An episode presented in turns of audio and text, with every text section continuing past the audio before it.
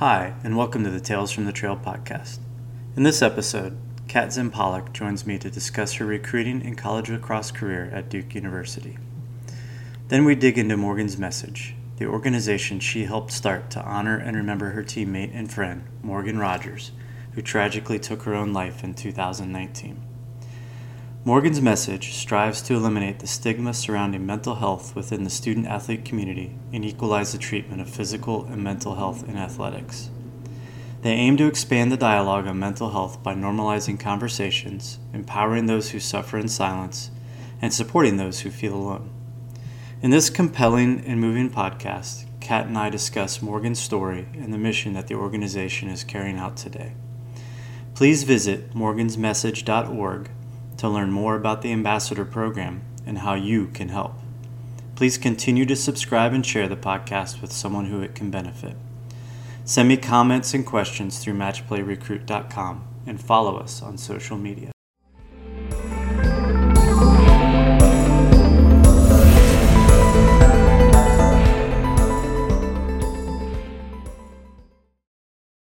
All right.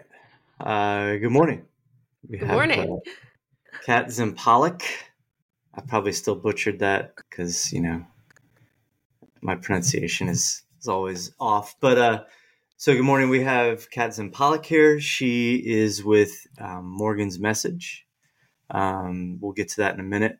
But uh, seeing that this is a um, college student athlete recruiting podcast, let's talk about your recruiting story and, um, you know, where you ended up and how your career went and all that good stuff. Let's do it. Where do you all want right. me to start? you start wherever you want. So, you know, talk about actually talk about, you know, when you were first well, when you decided you wanted to be a college athlete. Um, and then when you were first contacted and how that process went, you know, making your decision and all of that first. Yeah. Okay. I'll take you back. So I grew up and I actually was focused more on dancing, which mm-hmm. I feel like is a bit unique. Um, like classical ballet and, mm-hmm. and pointe were like my specializations. And I went in and out of sports. Like I played basketball, but I didn't play travel.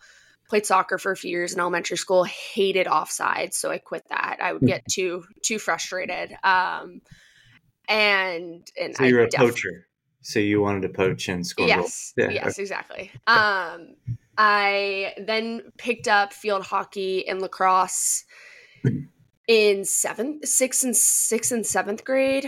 I want to say, but not not really competitively. More so, just on like our town league. Mm-hmm. Um, mm-hmm.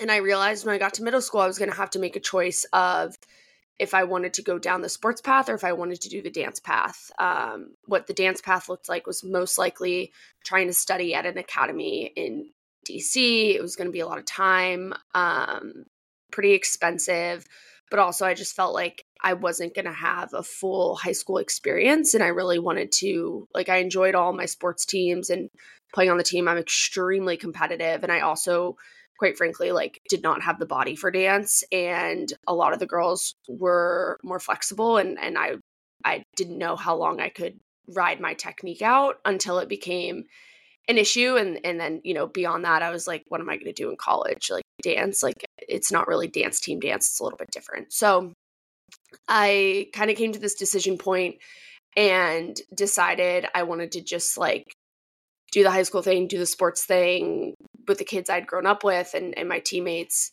Um, and with that, I focused on field hockey and lacrosse. And so once I made that decision, I decided to play travel, so play club for both of those sports. Um, and really, like, I'm someone who I want to be the best at whatever I do. And even if I'm not like the best on the field, so to speak, I want to feel like I'm setting myself up to be the best with whatever I have. And I felt like playing club, keeping a stick in my hand was really the only way to do that. Mm-hmm. Um, and so when I made that decision, I got to high school and I made varsity for field hockey freshman year, which I think shocked a lot of people. I know it shocked myself because I'd only been playing for like two and a half, three years, but also only like a season competitively. Um, but my coach saw something with me and worked I worked my way up to like starting freshman year, which was awesome and I loved field hockey. Um, and I realized there that year like maybe there could be something there. Like I really loved the sport. I knew that I thrived on the structure of a sport, but didn't know like quite frankly i didn't really know what that looked like like i didn't have a lot of friends whose older siblings played sports in college my parents were not college athletes like it was very it's almost like when you think about careers like i grew up with a physician assistant as a mom and a lawyer as a dad. So and like we we had a lot of military families around us and a lot of doctors. And so to me like even the career paths that were in front of me i had no idea about retail and consulting. And as crazy as that sounds it just like wasn't the world that i was living in. So if you take like if you isolate the sports it was like i didn't really know anyone who whose parents had played a college sport um whose siblings so it was a whole new world for me that i got introduced to within my club team because of girls i was playing with who were older who were committing or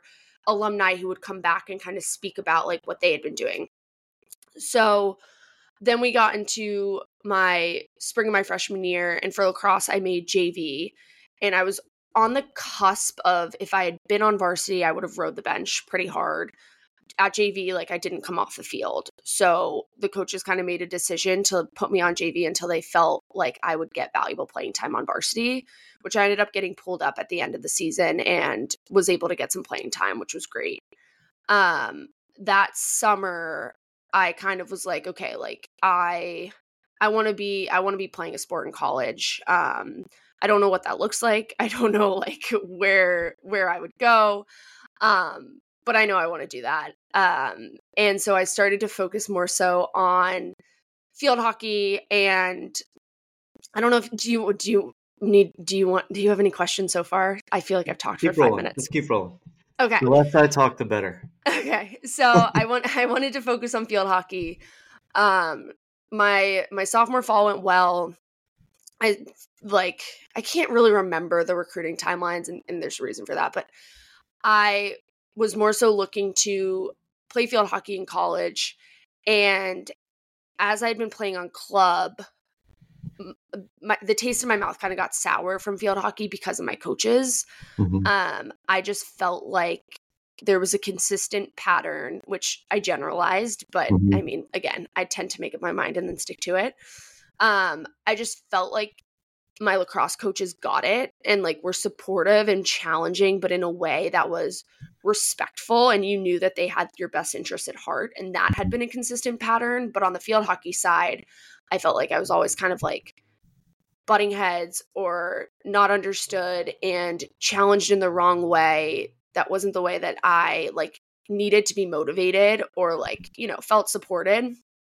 So I ultimately decided that like I didn't want to play field hockey in college based on like my experiences with coaches.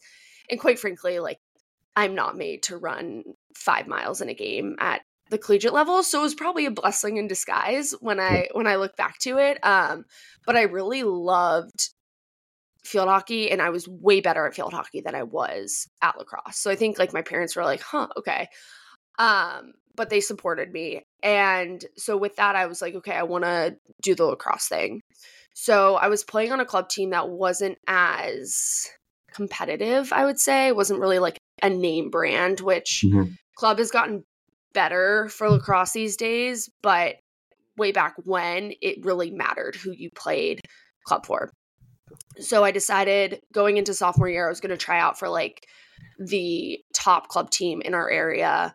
Um, I actually made the I had a terrible tryout. I I remember being so nervous and just having this like terrible mindset of like these girls are all so much better than me instead of being like I have nothing to lose. Like I wasn't on this team last year, you know, and it ended up working out, but I was on not like the wait list, but the alternate. So if anyone mm. didn't accept their spot, I was like the first one on to the B team because it would be like if A team didn't accept, right, like there's a list on the B team, they would get pulled up and then Right. yada yada.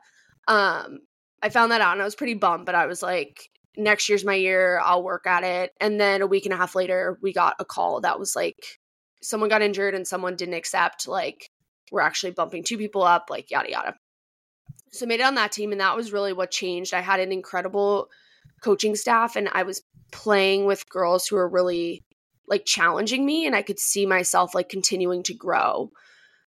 So that was kind of the first step of being like in the lacrosse world of girls had consistently gone to play at the top tier schools. So think UNC, Notre Dame, Duke, UVA. Mm-hmm. And so I was able to start kind of visualizing, even if it wasn't an ACC school, like what does it look like to play in college? And my coaches were former like college players who had played at Hopkins and Cornell. So like you know some of these bigger mm. names and so I really felt like I was starting to see what it could be like to play in college and the girls I was playing with, we practiced with the A team and like would scrimmage them. I was like, okay, I'm not at that level, but I can hang. Mm-hmm. Um, and these are some of the best girls in the country. Like they were incredible athletes and incredibly talented. Um, my sophomore well, year, sorry, go ahead. I'm sorry. Uh, so like, how are you like adapting? How are you maybe doing extra things to get yourself up to that level? Because I'm, I'm, sure I, am sensing that like you were like, all right, I gotta get, I gotta get to that top level. Like, yeah. How did you uh, make bridge that gap? Yeah, I would say I don't think I ever totally bridged it. Like, I definitely like became the best like defender on my team and could hang with the girls on the top team, but wasn't ever like pulled pulled up for whatever reason. Um but I I really just focused on like wall ball. Like I was like if if I can catch and throw every single pass, like that's going to be something that like if you can be consistent in your passing and catching, like that's pretty much like the mark of like great fundamentals.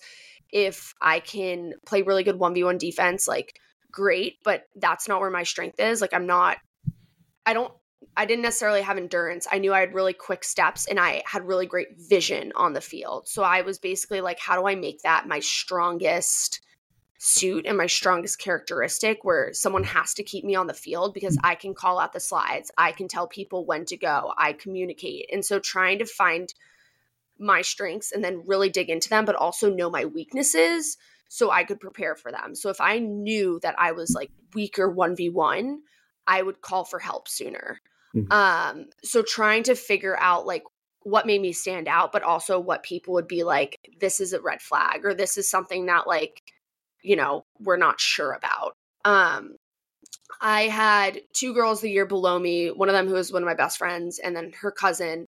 They ended up playing uh, Division One, and they were like all stars, like scoring five goals a game type type kids. And so I would go out with them, and and my best friend was an attacker, and so she would really help me with some of the some of the concepts and she would go one on one with me like every day in practice and that helped a lot um and not even just like in practice practice at high school but we'd go out on Saturdays we'd pass mm-hmm. around like and and that helped me up level because she like she was one of the top players in the nation and just had this like innate sense for the goal so I felt like she helped me level up a lot um, but it was a lot of the work.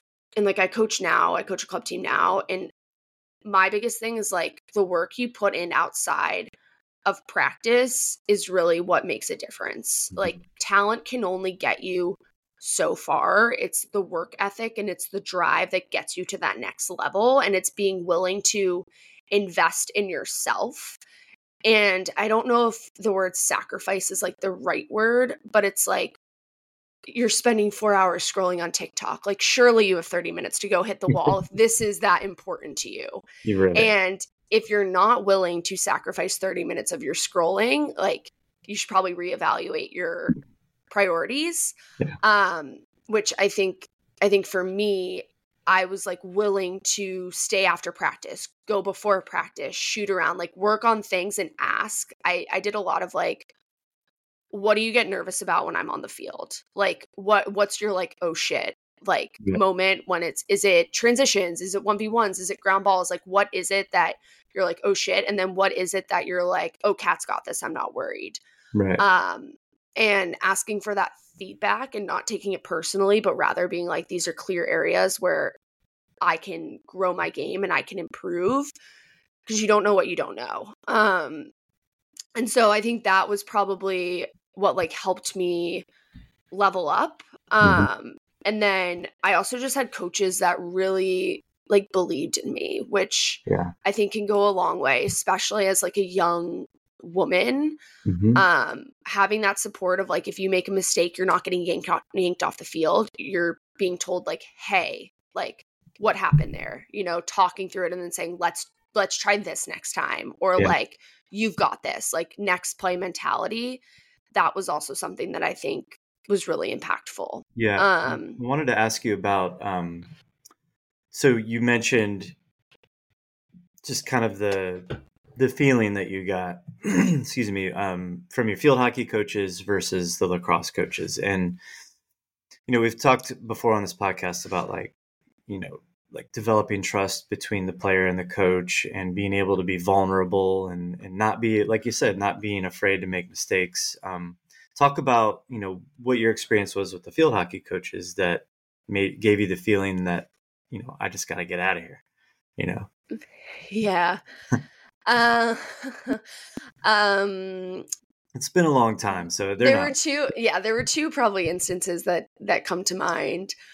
One, one that happened like after I knew I wasn't going to do field hockey that really solidified, which wasn't necessarily fair to all to generalize all of my field hockey coaches, but I was on a team and we were like voting for captains, but we didn't actually vote. Our coaches like chose them, and I didn't get chosen. And I was like pretty upset because not only was I like the best, like one of the best players on the team, I really felt like I was truly a leader on the field and had never been told anything differently. So I Mhm. kind of was, I was helping plan practice based on like, which probably tells you a little bit about my coach. Um, and I was upset and like had a conversation with her and, and kind of was like, eh.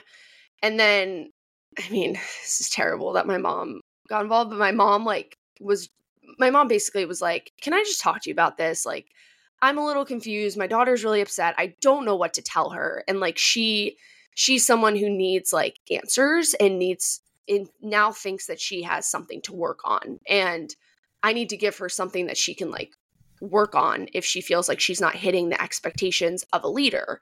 Mhm. And she met with the coaches, and the coaches told her, Well, Kat gets all the awards, Kat gets all the recognition. I wanted other people to have something. Hmm.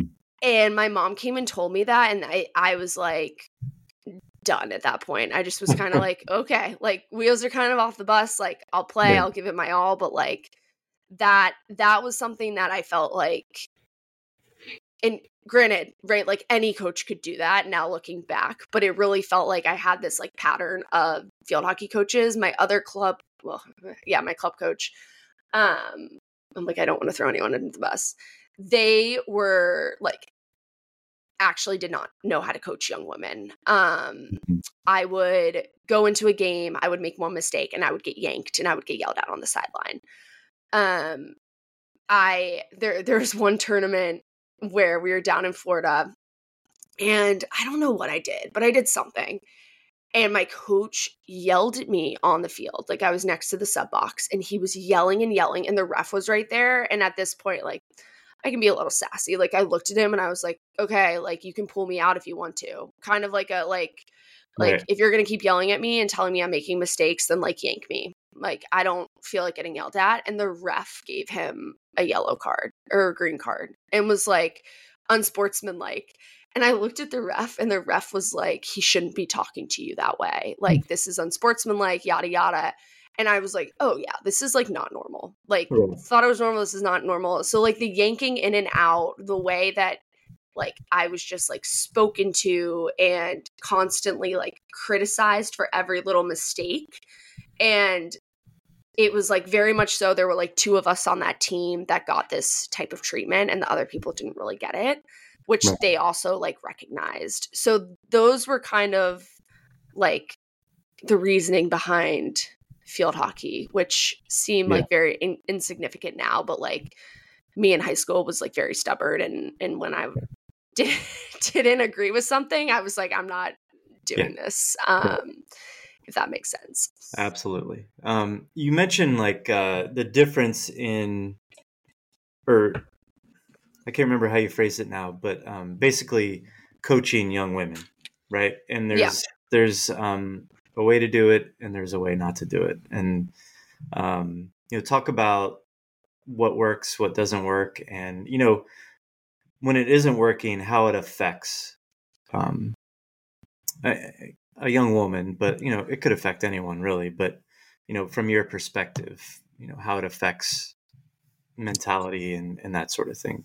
Yeah, I I think what works is like you have to build a foundation of trust. Um, and what I mean by that is like as a young woman, like feeling supported and feeling like your coach has your back is so so so important to success because if you are constantly thinking about if I make a mistake, I'm getting pulled off of this field, you are going to play like very not passively, but you're not going to take risks. And I think mm-hmm. risks have the great like calculated risks have the greatest reward. Like you need to feel like if you are going to make a dodge or do this or do that, like your coach, even if it goes wrong, your coach is going to say, like, next play or like in mm-hmm. film, you know, break it down and be like, let's talk about like why this was a good idea and then like how we can do this better next time. Um, and I think that's really the biggest the biggest piece is when people are overthinking and are so worried about being pulled off the field, they're not going to play their best. They're going to play like honestly, usually the opposite. Um, because they're so scared, right? And when you play scared, it's not it's not a good recipe um and so i think like especially with with young women we take things at least like i took things a little bit more personally and i i would be like not i don't know not as confident and i think like confidence is key also being out on the field so like what that looks like i think it all starts in practice and it all also starts like with how you communicate so i'll text I'll text my girls after practice if something stood out to me of like you took a risk. I'll be like, "Hey, I loved that draw control in the scrimmage. Like I really think you did a great job of boxing out. I can tell that you're really listening and paying attention to to like these concepts that we've been showing like great job keep up the great work like right. really like building them up so that when you have something for them to work on or like constructive criticism they're like she has my best interests and she really wants me to get better she's not trying to tear me down right. um yeah i also like you know i just try to to really call out like the good things and then pull them aside and say like let's chat about like what we could do differently here. Like do you understand this concept? Like if not let's walk through it. Um because i think when you have that trust you're able to give that feedback in a way that's not perceived as like she's nitpicking. It's always me. It's this it's that. Um which is like i don't know. Again young women are just we're we can be a lot we can there's a lot of things going on it's like you're in that phase too where like the hormones are going and right. your body is changing so it's like you take the human and then you add in the athletics and it's it's an interesting recipe yeah yeah, I had a um, the coach from Christopher Newport University on. She played at Maryland and uh, lacrosse coach. Um, and she said that like women, they have the same react or the same emotions, obviously, but they just display, you know, their reactions differently. And so totally. it just made it just made total sense to me when she said that. And um, you just have to know how to how to you know I don't know what the right word is. It's not handle. That's not the right word, but just like, you know, be around that and, and accept it. And, and, um, you know, everybody's moving in the same direction. So, um, yeah, yeah, that trust piece is, is what is crucial. And you can't gain that by just always pounding somebody down. So, yeah, no. Yeah. Um, so yeah, so then you, you're, you're figuring lacrosse out. Um, you've got a good set of coaches. You're on a good team. And so what happens? I think you were you were like through your sophomore year, and and so when does college? When do colleges come a calling, so to speak? Yeah, so the rule has changed. It changed. I want to say the year after after me, where coaches aren't able to contact like directly as an athlete until September 1st of their junior year. Before that, it was like the Wild West. Um, there were some kids who were rumored to be getting recruited and committing at in eighth grade, which is ridiculous. Um, yep.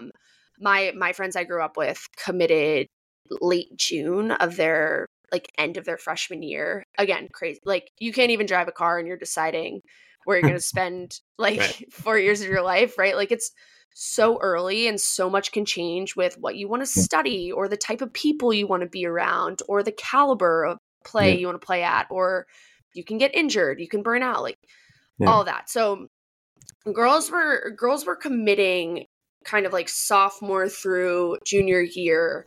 I started really looking at schools like my sophomore summer. I was doing some like prospect days trying to get a feel for some schools and junior fall truthfully like in talking to like my parents i i'm from virginia and we have really great state schools so they were kind of like they were kind of like you need to go to a caliber school of like uva or duke or we're not paying for it type of a thing um and i had the grades for it and i think there was probably some um, bluffing to that because I think right. they would have covered wherever I went if I was passionate enough by yeah. it. But I think they were trying to kind of push me to look at like an Ivy or, you know, some of these top tier schools. So I was looking and I didn't feel like any of the schools that were interested in me were at the caliber, like academics wise, that I could get into on my own. And I really felt like you use sports to get into a school that you normally couldn't get into and or like had a low, lower chance of getting into. And so I made the decision to ultimately like try to walk on wherever I went. Um and I had a few schools in mind. UVA at the time didn't take any walk-ons, like they only took recruits. Um, JMU, I I don't know if I'm supposed should say schools, but like JMU, I was like interested in, but I was like, is this a school I could see myself at? And I didn't really think I could. Um, there were a few schools like that where I was like, they would have a recruited walk on spot for me if I got in and I decided I wanted to play. And mm-hmm. honestly, mm-hmm. recruited walk ons are a very big win for a lot of schools because you don't have to pay money, but a lot of times they are girls who can hang. And even if they can't make a difference on the field, they're normally girls that can make a difference on the bench or at mm-hmm. practice and, and so on and so forth. And academics wise, balancing out the classes for for um like uh what's it called? Entrance Academy. purposes. Yeah, like average GPA, GPA and scores. Yeah. So I contacted Kier at Duke. I like met with her and I basically was like, Duke's my dream school if I get in, like I'd love to work to get a spot on the team. Um, and she was like, yeah, like we don't have any spots left. Um, you're a solid player. Like you'd be on the lower tier of like what we normally recruit, but like could see you making a difference at practice, yada yada. Um, everyone speaks so highly of you. So she was like, if you get in, like you have a spot, you don't need to try out for it. Like you will be considered a recruited walk on but you have to get in. And I was like, yeah, no problem. Um, so Duke was really the only school that I had like had that conversation, met the coach. The other schools that I applied to, I was like, if I get in and I want to go there, I'll have a conversation with the coach after I get in. Um, so going into my senior fall, I had like a long list of schools I was applying to. I think it was a, ended up being like eight I actually applied to, but I applied to Duke early. So I got all my applications done, but I couldn't put any of them in because Duke is binding at early application. And I didn't get in early.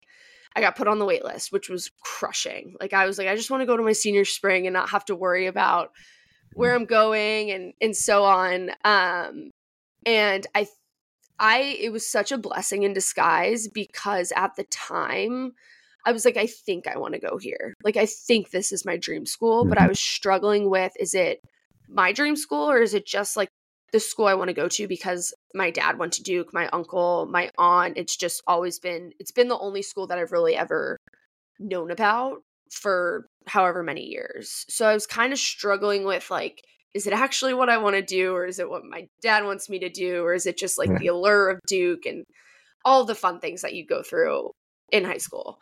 Um so I basically how the waitlist worked was like you then went into normal decision but the waitlist was evaluated separately from normal decision. So you almost like had a higher chance of getting off the wait list and in depending on, you know, the other the other stuff. But you didn't it wasn't like you got put into the bigger bucket, if that makes yeah. sense. They just mm-hmm. kind of like reevaluated based on like the other applications they saw. So I got to apply to all the other schools that I kind of like talked about UVA, JMU, um, Virginia Tech, like I, I, threw a few Ivies in there just to see. I think I threw like a random like Stanford because I was like, why not? And my dad was like, okay, um, you know, just to like see what stuck.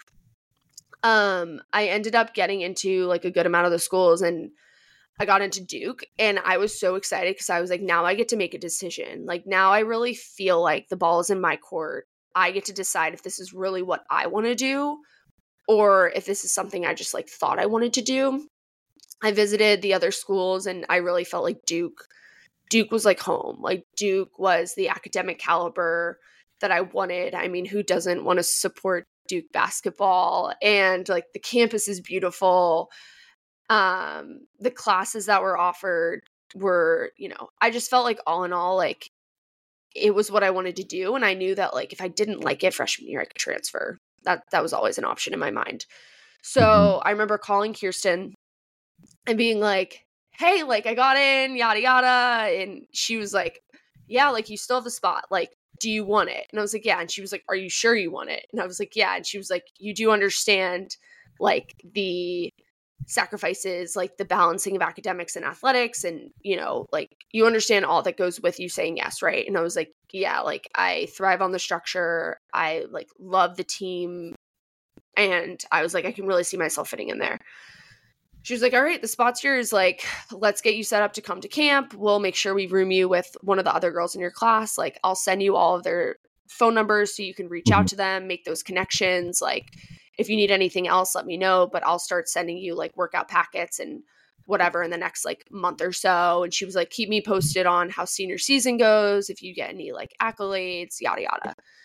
So that was like pretty much my kind of like recruiting journey. And I mean, it looks so different for everyone else, but I wouldn't have had it any other way. Um, because I think I ended up in the right spot, albeit not like the traditional yeah. traditional path.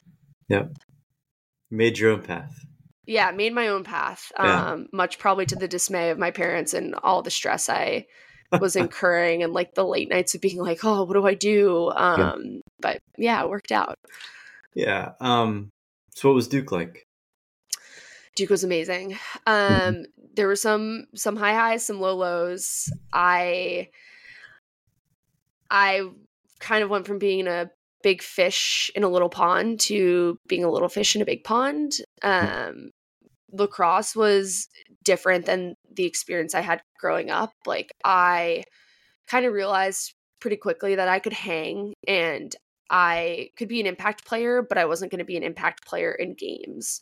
And so I always shot for that, but I kind of knew like, where's your special sauce? Right. Mm-hmm. And I felt like scout team, I could make a difference. I, I kind of picked the things where I thought like I'd be able to add value even if I wasn't on the field. And that was really where I kind of dug into. Um, and it can be frustrating not playing, but at the end of the day, I I feel like my junior year I really settled into like what's my role? My role is being a great teammate first and foremost. And if the coaches want to put other people in, they want to put other people in. Like I can't control that, but what I can control is my attitude and how I show up to practice and how I communicate with my teammates and communicate with my coaches and and so my experience playing at Duke was very much so like practice every day, didn't really play in games, um, which wasn't high on my priority list. Like I kind of knew going in that it, you know, it's not necessarily like 0% chance, but these girls that I'm going to be playing with are the top of the top. And in, if they have the work ethic and they have the talent piece, like sometimes that just can't be matched. And it might be a case of like the defensive set that they have going on like doesn't fit my strengths. And so knowing all of that, my expectations were like very low in terms of playing time and and you know everyone is different like i i had friends who went to a school that was not maybe not in the top 25 because they wanted to play starting freshman year and they were not interested in going to a school that was maybe making it to the final four if it meant they weren't going to be on the field playing um and everyone values things differently and so i don't know that was kind of my my experience and i if i could do it all over again i would do probably make i would make the same choice. Like it was it was great for me and i learned a ton and still like see some of my teammates frequently and infrequently and keep in touch and i don't know. Hopefully yeah. that answered your question. It does. Yeah for sure. Um so you like you mentioned friends um made a lot of you know every person who plays college sports i talk to is you know lifelong friends basically from their playing time playing um and so you made one friend named morgan right yeah. Um, and so let's let's get into that. Um, just you know, talk about her, and you know, maybe just briefly about how she ended up at Duke, and um, you know, your time playing with her and that sort of thing. Yeah, so Morgan Rodgers was the year below me. She grew up actually pretty close to me, and so I had always heard about her in high school and the narrative was like this freak athlete who is just a beast at everything she does. That was like pretty much what, what who Morgan was. Um, I'm not like as familiar with her recruiting process, but I will say she was highly recruited. Like she mm-hmm. she was just an athlete. Like I think people looked at her and were like, this kid has drive, she has the work ethic, and she's just genetically blessed. Um mm-hmm. and she decided on Duke. Um so I met her my sophomore year and like right away it was kind of like she's just a goofball. She's a ray of sunshine, like always on the aux, always playing music. Um and we her freshman year she didn't really play, which I could tell she was like you could tell she was like so driven to play. Like that was her mm-hmm. goal, right? Like my goal was a little bit different. Her goal was like I'm going to be on the field. Right. Freshman year, it wasn't there, but like sophomore year, she came in. She worked so hard over the summer. She was like firing on all cylinders, starting every fall ball game on the midi line. Like you name it, she was doing it. And my junior year, her sophomore year in preseason, so in like January, she tore ACL and I had been struggling with a hip injury at the time, so I wasn't like fully cleared to practice. And I remember standing with our athletic trainer while they were playing sevens and literally seeing her take a dodge and just like went down. And it was like, ugh, like this, like I can still play it in my head. And ended up tearing like everything in her knee, having to be, I think, like pretty much reconstructed kind of an injury um, and I don't need to get into like the details of her like rehab recovery of her knee, but it was a pretty long process. She was like constantly in pain, but we were together most of the time because I had also needed to have hip surgery that February. So we kind of went from being friends to being like on the injured reserve together and like working through in in the like training room um yeah. missing some practice but like you know, that kind of formed a bond. And so I always like really thought highly of Morgan and, you know, was there through a lot. Um, when I, after I graduated, I decided to do a year of business school. Morgan was going back for her like pseudo senior year. She had ended up taking some time off um, to kind of really focus on recovery and not jump back into lacrosse, rest her body, kind of get get herself right to come back. And that year we had like monthly dinners. I mean, Morgan was just the best. Um ultimately Morgan really struggled with her mental health throughout all of this and there were times where you could tell she was struggling and then there were times where she seemed, you know, totally fine back to like mm. kind of her old self pre-injury. Um and she had decided to step away from lacrosse this the spring of like my and this is probably like super confusing the way I'm phrasing all this, but the spring of my uh grad school year. Mm-hmm. And that semester she was like stress free, living life. Like I finally was like Morgan's in a good spot. Like stepping away from lacrosse, stepping away from all of the responsibilities that come with it, like have really it felt like a weight was like lifted off of her, at least from my perception. And I graduated. She was going back for her fall semester. And I I had seen her around Northern Virginia a little bit when I was home, but I hadn't seen her yet. And then I got a text um in July that she had passed. And then, you know, found out she died by suicide. And that was like very earth-shattering. Um because you think about this kid who just has her whole life ahead of her was so so so special like everyone is so special but she was so special. Like she really just brought the fun and you know all those things and and i had struggled with my own mental health and when she passed what really shook me was like two things. One i finally thought she was in a good spot so it it almost was like shocking if if that makes sense like previously when she had been struggling which it's always shocking when someone passes, but I don't think it would have been as well, you know, shoulda, coulda, woulda, right? Like, but it was like, holy shit, like, how did I not see this kind of a thing? Like, I wish I'd reached out more. I wish I'd done this, like, since I'd last seen her. But then the other side was like this almost like survivor's guilt where I was like, I was in such a dark space and I was able to get help. Like, why was she not able to get help? Like, why am I here today and why isn't she here today?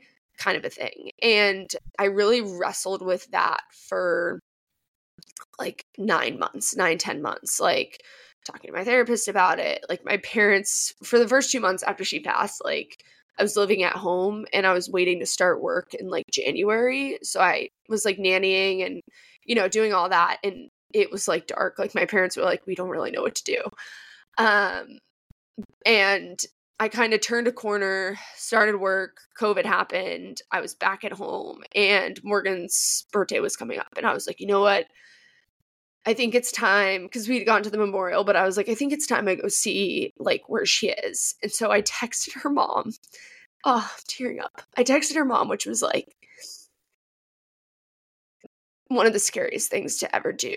Like, what do you say to a parent who's lost their child, especially after you haven't like checked in or conversed with them or you know after seeing someone for like 3 straight years kind of like that like end of communication I didn't know how it was going to be received. I didn't even know if she was going to text me back. I had no idea. I was so scared. So I texted her and I was like, "Hey, thinking about Morgan a lot. Like would love to come see her for her birthday. Like is there any way you could send me the address of like where she is and yada yada. And Donna was like, I would love to have you come. Like, let me know when you want to come. I'll come meet you there. It's right by the house. Um, like, let's plan a date. And so I texted one of my one of the girls in my grade and I was like, hey, I'm gonna go do this. I don't know if you're interested. I'm really scared and nervous about like what the conversations are gonna be like with Donna. Would you want to come with me? My mom's gonna drive. And Anne was like, Yeah, I'm there. Like, let me know where you want to meet up.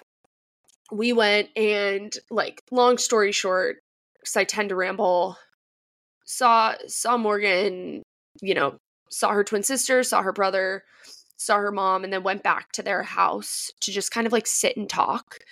And I hadn't realized that a lot of people like hadn't reached out for probably the same reason that I had avoided reaching out is like, what do you say? Like, right. where do you, where do you even start?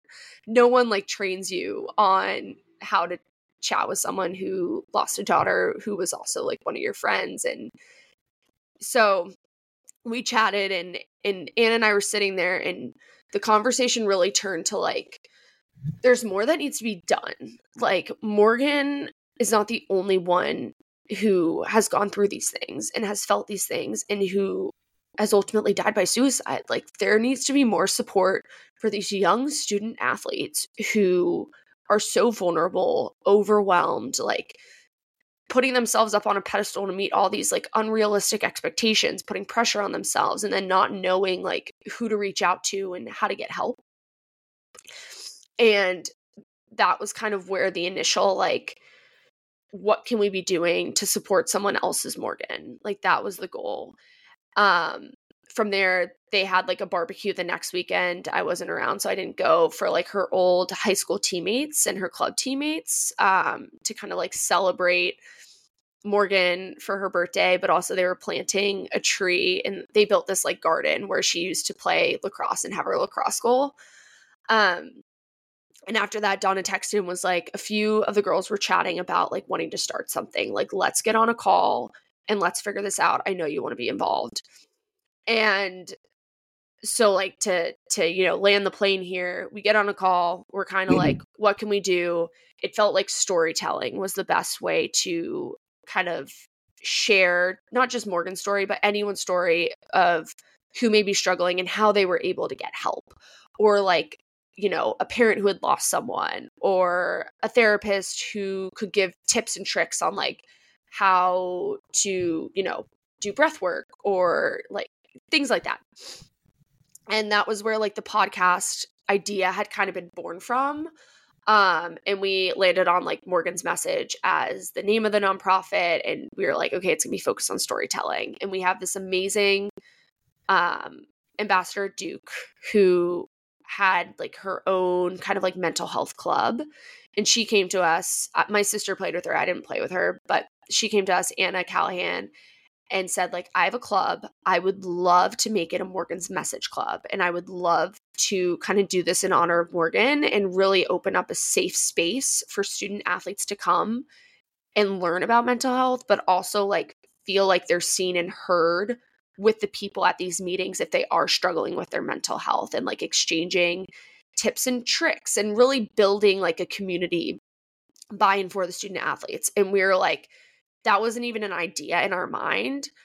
But because she came to us, we were like, this is perfect. Like, this is also another way, right, to like build a community, support one another, kind of like have a safe space that doesn't involve coaches or faculty. Like, you have to have a sponsor, but ultimately, right, is like your peers and you can feel seen and heard. And that was what like started our ambassador arm of Morgan's message. Um, so I'd say we kind of have those like two. We have a few other other things going on, but those are kind of our two biggest ones that you know in doing so we hope to destigmatize uh, mental health in the student athlete community and now we are we just passed our three year mark in july of like being live with morgan's message and it's been incredible to see the growth and quite honestly like our our mission statement on our website might be like lengthy.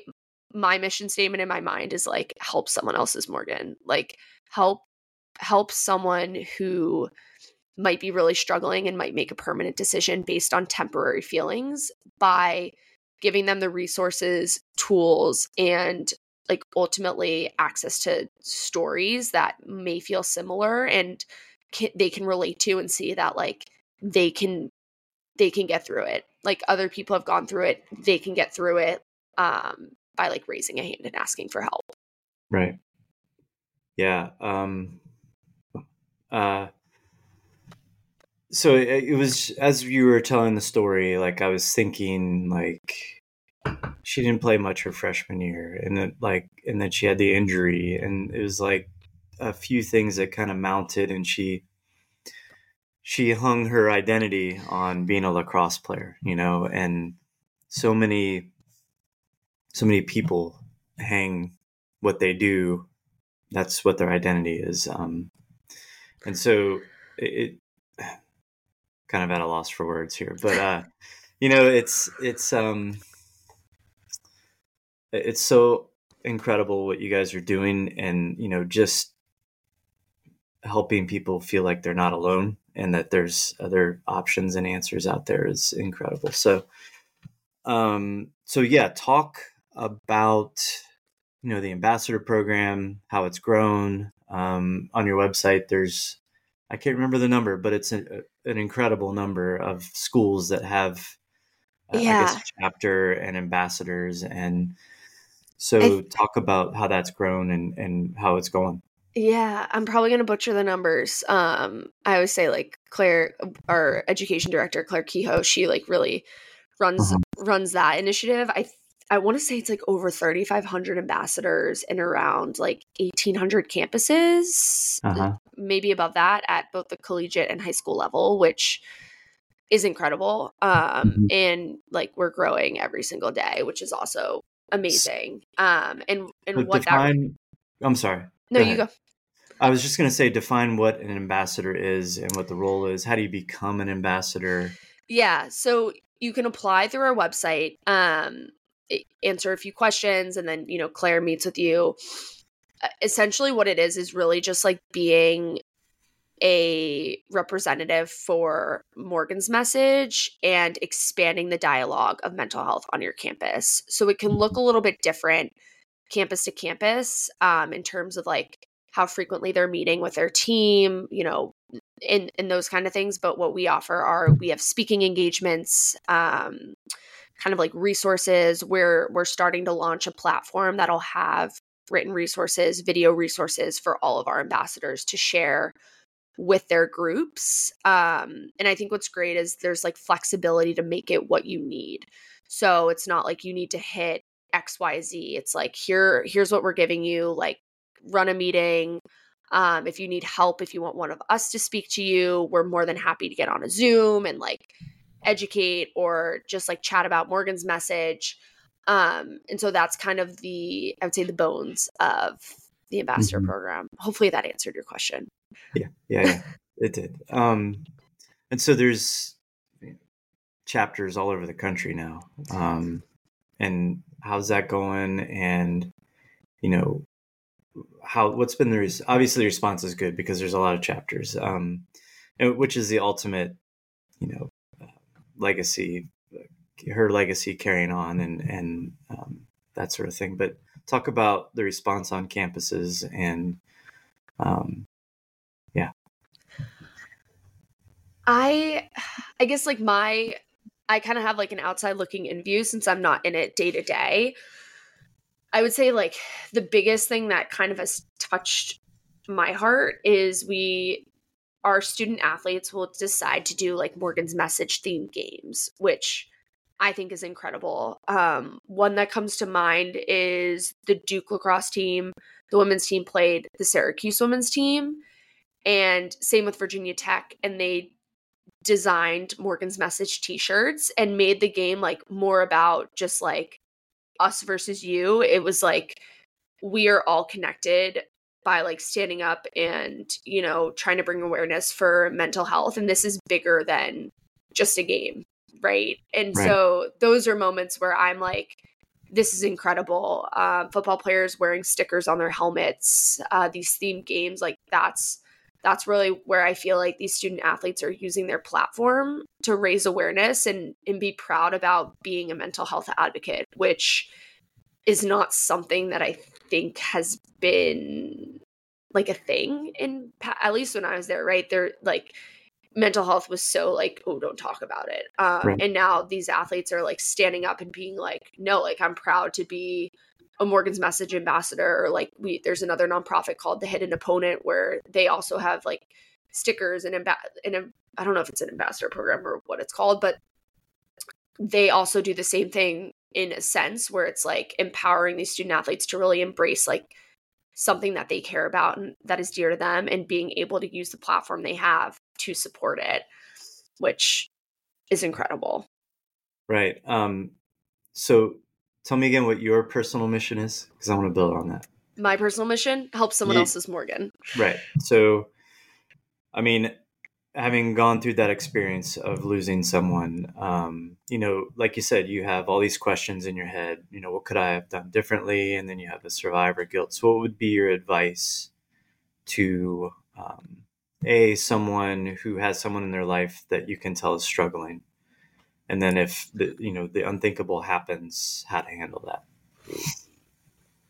Oh, second one's loaded. Um, yeah. I think I think when I look back, I wish what I had known is that you were so much more than what you do. Like, you intrinsically have value. Like you just existing, you are valuable no matter what. Like it doesn't matter these other external things. Just like you being a human are so loved, so valuable and so needed on this this earth. I think we as a culture tend to in society tend to praise people based on the things they accomplish, which is a dangerous slope and, and, and I don't I don't know. I, I I think that like that's one thing. Like if someone was struggling, like you know, being for them there for them to listen and just reminding them that you love them without all the stuff. Like the stuff is great, but that's not who they are. That's not where their value is driven from. Um, and I think that needs to be like kind of the messaging in general in the world. Uh, it's really easy to get caught up in like the social media cycle and the comparison game and it it, it can be a really really bad yeah place to get into so that would be my like if someone's struggling like reach out you're there for them call them just to say i love you um a little bit can go a far a long way like i i send my friends texts or i'll send them letters in the mail that are just like thinking about you like hope you're having a great day and we'll bring up like a memory of like today I smiled because I was thinking about this time when like this happened and it can seem mm-hmm. so small but it can add such such value just just to remind them that like they are important to you without all the stuff. Um I think for me, I'll speak from experience of like losing someone, therapy was really important for me. Um my parents hadn't ever lost a loved one to suicide and so they didn't really know like they didn't have the tools to handle it i wasn't in school with like a built-in support system so like mm. getting myself help in the form of like someone i could trust who was going to kind of give me tools and tricks and just a safe space to to cry or get angry and work through in a non-judgmental way where i also knew nothing was going to get back to anyone. Like that that was really good for me to work through my emotions but then also i think what my parents did really well especially my mom was like on days that i was feeling sad she'd be like what do you need? Like do you want to go walk around trader joe's and get some can like she'd be like do you want me to leave you alone? Do you want to go for a, a like what what kind of do you need do you need because i can tell you're feeling down. Um and having that space for me to decide like oh what do i need today? was was great.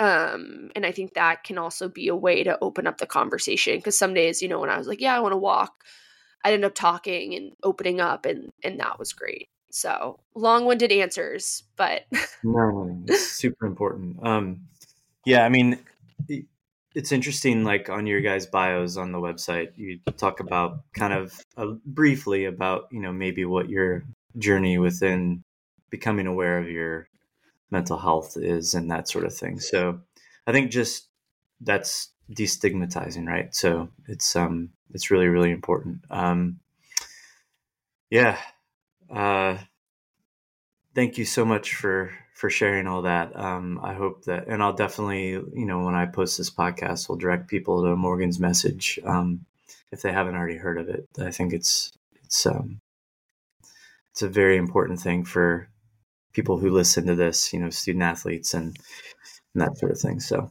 um, yeah. Awesome. Well, yeah, thank you for having me on. This was this was awesome. Hopefully, at least one person listening can take something of value away. I did. So there you go. um, yeah. Hold on one sec.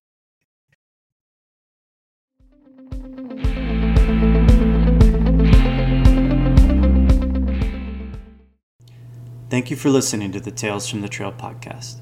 Kat and Morgan's message have an important mission, and it cannot be stressed enough that the stigma around mental health must be normalized in order to eliminate the tragedies that continue to occur. Go to morgansmessage.org to learn more. Please continue to subscribe and share the podcast with someone who it can benefit, and send me your comments and questions through matchplayrecruit.com. Also, follow us on social media. See you on the trail.